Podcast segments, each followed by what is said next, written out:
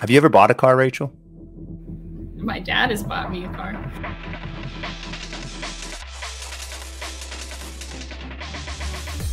Welcome to Watching Trees Grow, a podcast by Troutwood. I'm Gene Natali, CEO and co founder of Troutwood. I started this company because I believe in the power of financial literacy. And I host this podcast because I believe that sharing knowledge is one of the best learning tools. We had a question come from a classroom that we're going to answer in today's episode.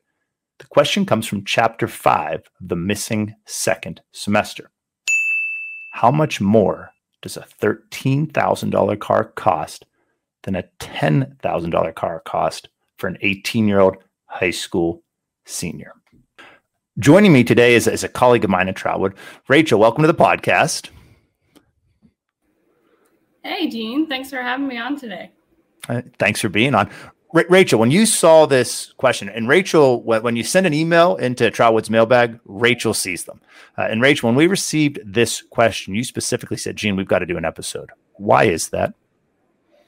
Yeah, uh, I think it's because, you know, usually the questions we get in the mailbag are something about, you know, an app not working or finding a bug. But this one really showcased what our users are looking for in terms of, um, you know those money questions that really matter. And you know looking at it face value i think all of us are going to say it's an easy question to answer but when i heard the way you answered it i was kind of you know shocked. It wasn't what i expected and i'm still honestly not super sure that i believe you. How come you don't believe me? Gene, you're very trustworthy, but I'm not a finance major. So when you throw a bunch of numbers at me, um, I kind of need it broken down a little better. What What was your major, Rachel? Speech language pathology. All right, and we're kind of teasing. We're and we're going to walk through this example, but based on you saying you don't believe it, if I'm in the audience right now, if I'm a student listening to this, it's probably a bigger number than I'm thinking when I see the question on the screen. How much more does a thirteen thousand dollar car cost than a ten thousand dollar car cost? Absolutely. Yeah. Much bigger number to my surprise. Big enough that it is hard to believe. I, will actually agree with Rachel here. Um, and I, have done this example a lot of times. Uh, it, it is real. Uh, we might be off by a decimal point, or maybe that the number is not precise here. Uh, we're certainly using historical uh, numbers to forecast the future. Rachel, should we dive in? Should we should we walk into this example? Yeah, let's uh, let's drive in. And we are, I like that. Um, so teach us as we drive in. I'm going to ask for an assist. We're going to do this example pretty quick. It's a real life example. Pause this episode if you're using this in the classroom and have your students get out to Kelley Blue Book or, you know, go to Ford if they're Ford F 150 lovers like I am and pick two cars, work the opportunity cost. Um, Rachel's going to hold me accountable. If, if, if uh, this example we get lost, she's going to pull me back. But pause this episode at any point and let's work through it. I'm going to jump to an assumption, and that assumption is that you're going to buy the $10,000 car. Now that we understand that the terminology here, um, I'm just going to say, Rachel, you're buying the $10,000 car. And We're going to look at what that means. Yeah, you convinced me so far. Excellent. And how much? Let me see. Let me see if we're test you. How much per month are you going to be spending now?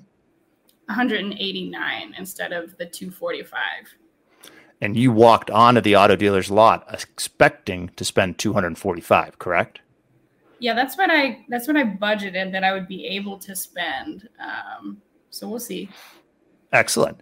Well, I'm going to jump to now. What do you do with that extra $56? You'd budgeted for 245 hey, shopping for cars is fun. You you were excited about this, so I've got to get you excited about spending less than you went in expecting to spend.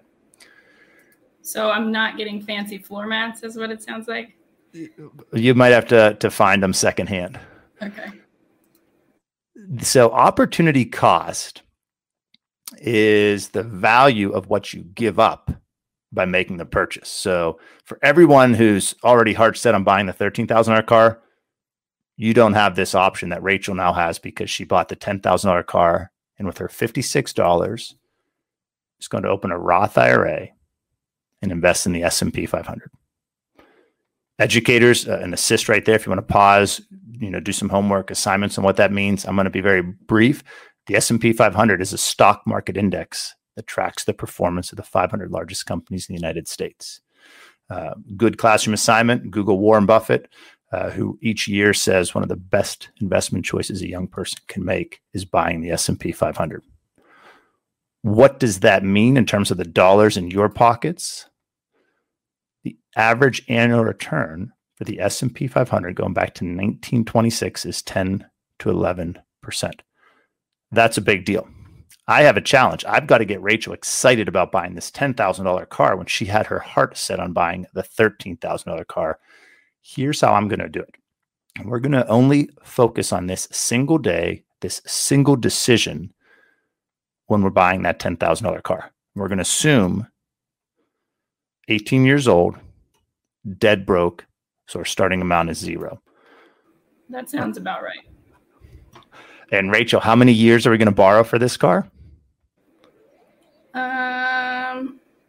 I think you've told me not to go over five, and I'm pretty sure that if you told me they tell me seven, that I'm getting scammed. So I'm going to stick with five. Spot on. Spot on. So I'm going to put five in the example here. Five years to save, starting dead broke. The rate of return of the S&P, we're going to go to the 10, even though Google said 10 to 11%, we're going to go with 10. And Rachel, you had mentioned that you had budgeted for the 245, but I convinced you to spend 189, which gives you $56 a month of now extra cash in your budget. Okay. I'm still I'm still on track for now. All right, let's click calculate then. So remember, Rachel, is a one-time decision. We're not talking about how much coffee you're drinking any morning. We're not talking about how you spend your weekends or how much mini golf you play. We're just getting this one decision right. And that $56 a month would put $4,322 in your pocket after five years, which is the conclusion of the auto loan. So you now own your vehicle and you have called $4,000 in your Roth IRA. How's that sound? It sounds better than nice floor mats. Uh, that's for sure. Because that's because the alternative was you bought the thirteen thousand dollar car and at the end of five years just own that thirteen thousand dollar car because you didn't have any extra in the budget for saving. Okay, but now that I don't have a car payment, I could start also putting in what I used to be paying towards my car. Since I paid it off now, right? I could put in even more. That's a I'm hold that thought, Rachel. We will model that. I'm going to first show what happens if you don't do that. If you don't make a good money choice for the rest of your life, but you do keep this four thousand three hundred twenty-two dollars in your Roth IRA in the S and P 500, and we'll say it's because you had a great personal finance teacher in high school who showed you this example. Okay. So our 18-year-old who bought the car is 23 years old at the conclusion of the auto loan, has four thousand three hundred and twenty-two dollars um, in their Roth IRA. And so, Rachel, if you're 23, for easy math, we're going to say that you work till 70 um, and that you don't spend a, don't have any extra, extra money. What do you think of that number on the screen, Rachel? It's $381,000 in that Roth IRA, all because of this single Wait, money choice. Wait, this is if I don't put anything else in. That is just Correct. from the five years that I put in my extra from car payment? Correct. Yep. That's just that one time decision. The $56 a month for five years. Wow. I'm a little speechless, to be honest. Um, 381,000 is probably more than I plan to make in 10 years, just salary wise. That's crazy, Gene and you made me curious, Rachel. So as we wrap up this example, I am gonna. You had said, but now that I'm done, I still have that fifty six dollars. So I'm just curious what happens if we do that. That's pretty cool, Rachel. So if you commit to, you know, keeping that fifty six dollars in your budget in your Roth IRA, buying the S and P 500 with the disclosure the S and P 500 performs in the future like it has for the past hundred years, that's kind of an exciting number that's almost a million. No. I can Teachers, become a millionaire because I bought the right car. Well, look, what if we just make it like $57? Look, we did it.